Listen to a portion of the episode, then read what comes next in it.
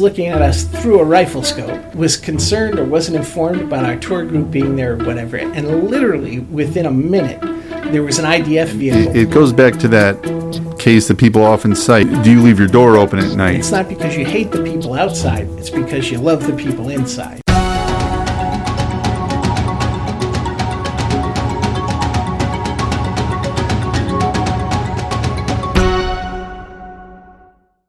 So, Matt, some of the staff of the Immigration Reform Law Institute, including yourself, went on a little trip recently, and I understand you got a lot of education out of it, a lot of information we want to pass along. Tell us about it. Uh, we did. We went on a, a tour of uh, Israel's border walls.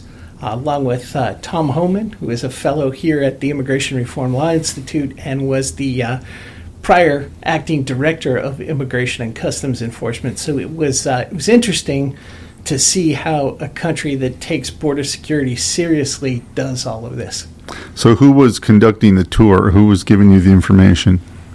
So, we were along with uh, members of the Israel Defense Forces, which is the catch all name for the Israeli military, uh, but also the uh, Israeli equivalent to the Border Patrol is called Magav. It's the Israel Border Police, and they come under the IDF umbrella as well.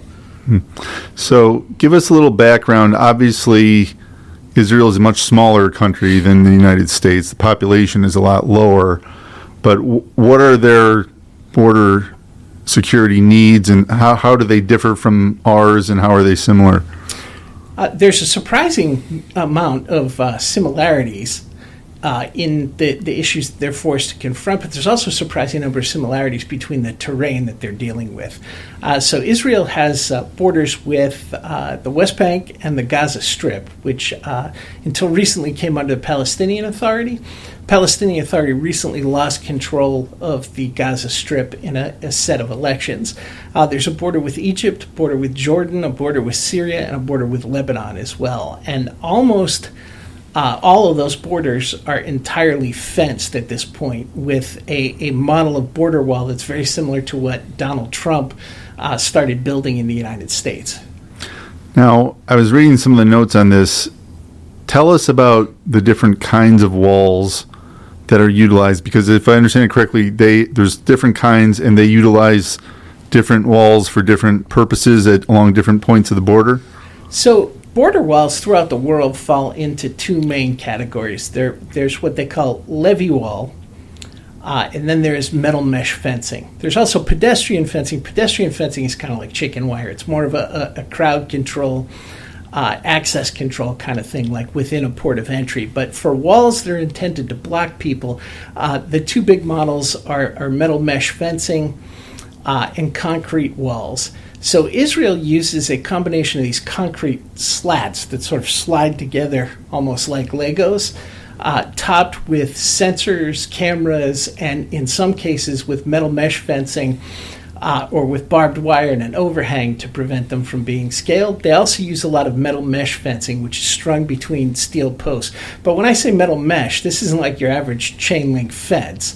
This is welded metal mesh, like the kind of stuff you would see surrounding a correctional facility or some kind of secure government facility. And one of the interesting things they do is they use uh, motion, sound, and other sensors, uh, as well as cameras.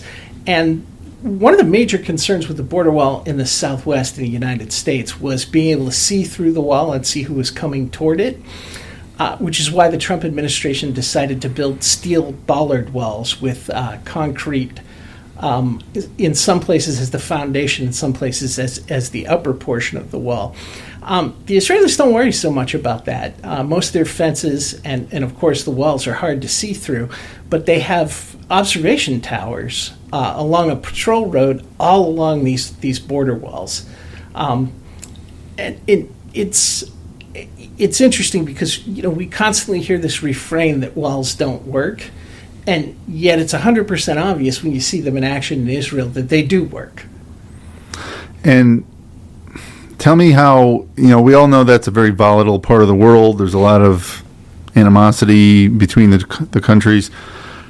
T- tell us a little bit more about the effectiveness of it. How many people are they trying to encroach into their country on a given period of time, and, and how effective is it? Well, so a perfect example is the uh, Egyptian border, which is uh, in many ways similar to the U.S. Uh, southern border with Mexico. It's uh, it's even the same type of terrain. I mean, driving around there, you'd swear that you were in New Mexico or Arizona. And so the Israeli government has put up a, a huge uh, metal mesh fence strung between steel posts, and it has sensors on both sides of it. The Egyptian government cooperated uh, in this endeavor, and Israel used to get about 10,000 African migrants a year that would sneak over the border with Egypt. And that's been reduced to less than three dozen by the presence of this wall. Now, what would you say to critics who would say, well, that's fine for Israel? They're, what are they, like barely the size of New Jersey or something? That wouldn't work here because it's a much lar- larger border. There's more people trying to get in. They have the cartels involved here. What would be your response to that? Well, my response to that is people should go down into the Hezbollah tunnel that went 225 feet underground and was about a mile long that we visited with the IDF. Uh, the IDF found this tunnel and they thought that nobody would believe the reality of this thing, so they kept it as a museum and they escort people down on tours. And it's amazing. It's a bunch of guys from Hezbollah in Lebanon did this with concrete core drills like you buy in Home Depot took them five years. They carved a staircase out of limestone up and down into this tunnel. And uh, the whole thing was equipped with uh, telephones so they could communicate with each other as well as electric lights. Um, so clearly, Israel is dealing with very similar issues uh, to those that we're dealing with. We have problems with the cartels digging tunnels. Um, the, the difference in Israel is that some of their neighbors have recently been at war with them, and that's not a situation that we have. But it's interesting because Israel's biggest problems have not been with invasion from the neighbors that are capable of invading them. It's over time, uh, as they have become more effective at dealing with the terrorist groups, the terrorist groups have, have morphed into transnational criminal gangs. And so, believe it or not, the Israelis are dealing with a lot of crime coming over their borders, they're dealing with a lot of alien smuggling. And so, you know, in some ways, it is a slightly different uh, situation. Uh, but in other ways, it's almost identical to the situation that we're dealing with in the United States. And the fact is that Israel's walls have kept out terrorists, they've kept out foreign intelligence operatives, but they've also kept out criminals. Uh, they have, uh, on particularly on the southern border with Egypt, a problem with Bedouin criminal gangs that act just like the coyotes that bring people from Mexico. So you hook up with these gangs in uh, in Egypt, you pay them a fee, and they smuggle you over the border. That is, until Israel put up the, the wall, and that brought all of that virtually to a stop. Did they tell you, did the IDF tour guides tell you anything about? Um, are, are there efforts to dig under the fences or climb over them? What, what do they encounter as far as response from the people trying to get in? Yeah, there's constant efforts to tunnel under, to dig under the uh, the fences and border walls. Uh, that's why the tunnel that we went into exists. So uh, the IDF has a, a tunnel unit. It's uh, part of their military engineers. We have one. It's part of the Border Patrol, and uh, they seek out these tunnels and then destroy them when they find them. However, it, the tunneling was a big problem in Gaza because the uh, the soil there is very sandy and relatively soft, and so they had tunnels that were literally big enough to be able to drive a truck through there. It's a little tougher in Lebanon because it, it's mountainous and most of the uh, terrain sits on a bedrock base. Um, but the fact is that they've successfully overcome most of these problems by one, building a deep foundation down under the walls um, so there's a portion of the wall that goes underground. Uh, but they also have done things like embed seismic sensors to pick up earthquakes uh, into the ground so that if people are using explosives or heavy cutting equipment underground, it triggers these sensors and they get an indication as to where they should be looking for the tunnels. It's really quite remarkable. In addition to the overarching lesson that you came away with that walls work, are, are there technical specific things that you saw being done over there that we should be utilizing here? Yes, I think the sensors are important, um, but they only work in conjunction with a physical barrier. We have sensors all over the border, but the Border Patrol has to catch these people once they pass the sensors. And if the nearest Border Patrol agent is 50, 60 miles away, then what happens is you have illegal aliens who have wandered over the border and are now out in the wilderness scrubland. Israel takes a different approach. They have sensors ahead of the walls so they know who's coming to them. Um, and they have focused on only having people cross the border at controlled checkpoints. So it, it was interesting seeing how they used the combination of a good old fashioned wall and technology. Uh, the other thing I think that was readily apparent is Israelis all across the political spectrum take border control seriously. And so this is a non issue. Uh, it, it's not a left issue or a right issue. It's just something where if the IDF goes to the Knesset, Israel's parliament, and says, hey, we need X because this is imperative to securing our borders, 99% of the time they get exactly what they ask for. Here, we seem to have a split uh, between people, both Democrat and Republican, who take border control seriously. Um, but there also is another group of people who are both Democrats and Republicans who think that open borders are somehow healthy uh, to a nation and, and to its economy. So, are you telling us that there's no Israeli version of Alexandria Ocasio Cortez wailing in a parking lot about how horribly they're uh, treating people trying to come in illegally? No, there, there, doesn't appear to be based on what we saw. But I think the other side of this is uh, Israel often gets portrayed the media as being inhumane and extremely rough on uh, people trying to cross the border, uh, especially people who may be coming from, from the West Bank or from certain countries. Um, that's really not the case. Uh, they have a number of really phenomenal border control checkpoints. They're set up to be very high efficiency, but also to provide a very high level of security. And they do background checks. They use everything from sniffer dogs to sensors to make sure that people don't have explosives. And uh, one of the checkpoints. Uh, that we uh, visited had like a, a, a bus station type building on it. Put me in mind of the uh, the bus terminal in New York City and uh, 42nd Street. And uh, this whole thing was designed to get people in and out of the country easily. And so uh, there's, yes, Israel has put up border barriers, but in, in some ways that has freed up their security staff to focus on the process of getting people into the country more quickly and more easily. And when we were there and saw this in action, we did not see uh, things like the kind of backups that you regularly get at, like, uh, you know, the Juarez crossing point uh, over the border with Mexico. Now, what did your experience there tell you as far as you'll hear these anti borders activists in America saying things like, a physical wall is a waste of money. What we really need and all we need is a smart border, meaning complete reliance on the technology you were kind of referring to, but not necessarily a wall. What's what's your response to that? Well, uh, I'll, I'll, cite a little story. So we were with uh, a gentleman named Danny Tirza, who was a colonel in the Israeli army. He uh, worked for their uh, their general staff uh, in the logistics and planning division. He was expert on cartography and maps, so they put him in charge of building the uh, separation barrier around Jerusalem, uh, which is the border wall that, that separates Jerusalem from the West Bank. Uh, fascinating individual to, to meet. Um, at one point, he was showing us a place where an Israeli highway crossed nearby a Palestinian village. And they had a problem with snipers shooting at cars on the road.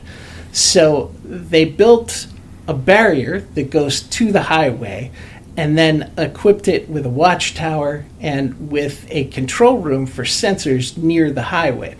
Well, one of our staff members, other staff members, and I were uh, doing filming, a video there that we're going to use for some of our content. And the person up in the tower who was looking at us through a rifle scope uh, apparently was concerned or wasn't informed about our tour group being there or whatever. And literally within a minute, there was an IDF vehicle pulled out, uh, pulled up, excuse me, with four very heavily armed soldiers, and checked the situation out. And they weren't menacing or anything. When they saw who it was, there was Colonel Tirza and a, a, a tour group that he was escorting. Um, you know, they, they, said, "Okay, no threat," and quickly went away.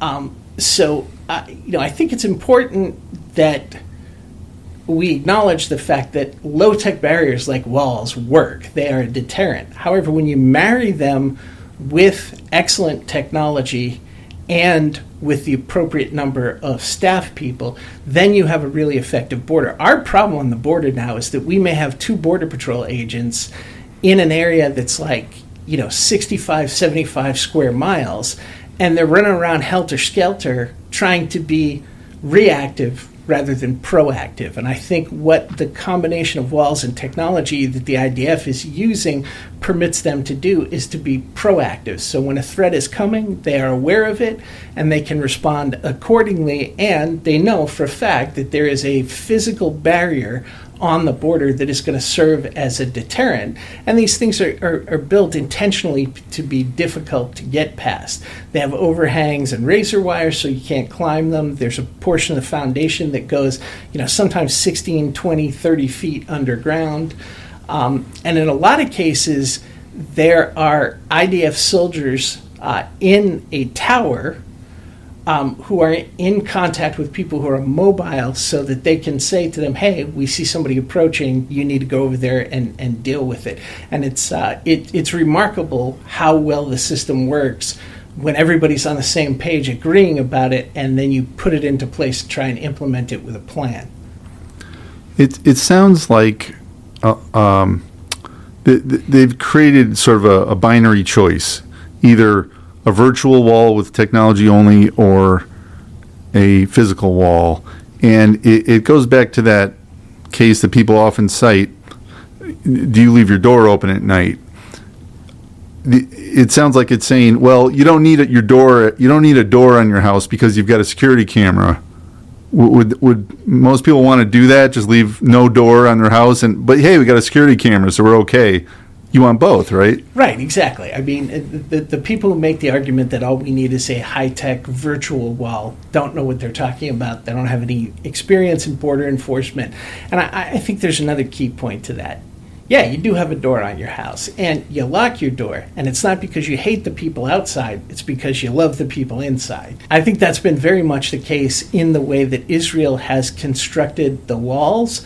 Uh, the very first one was put up because of terrorist suicide bombings. But what Israel noticed uh, was as soon as they built the barrier, there was a drop in crime. And I think a lot of people don't realize that there's a, a, a crime terror nexus. A lot of terrorist organizations, and this is going back to like the IRA in uh, in Ireland in the 1920s, figured out, hey, we need money to buy guns, bombs, and, and illicit equipment to try and overthrow a government or battle with an adversary. We need a way to pay for that. So, one of the ways terrorist groups pay for the things they need to engage in terrorism is they start sidelines in, in, in various criminal enterprises. And so, one thing that the IDF repeatedly emphasized to us is that while most of the barriers were initially built with prohibiting terrorism and prohibiting military intervention from neighbors, the, the reality of it was that it, it proved to be a real effective deterrent to cross border crime, to smuggling of drugs, cigarettes, uh, gasoline, all those kind of things.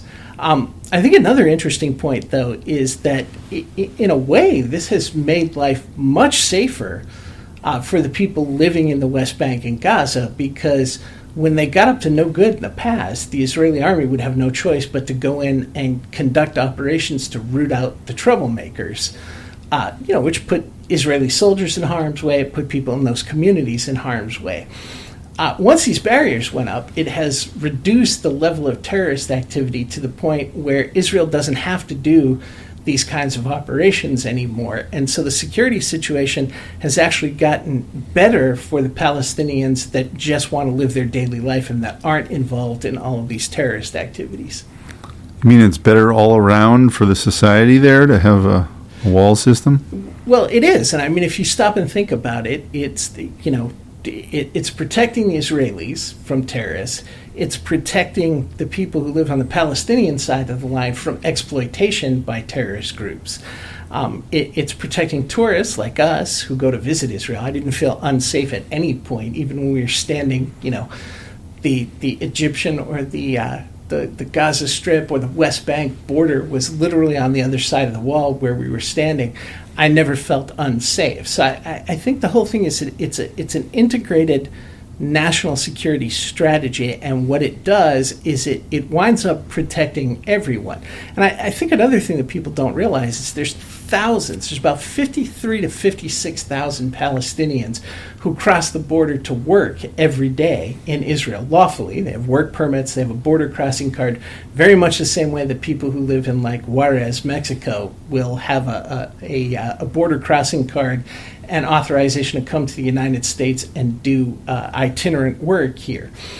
very same situation in Israel. And of course, those people are safer and they're less apt to be exploited by terrorists who are trying to use them as, as a weapon in a struggle.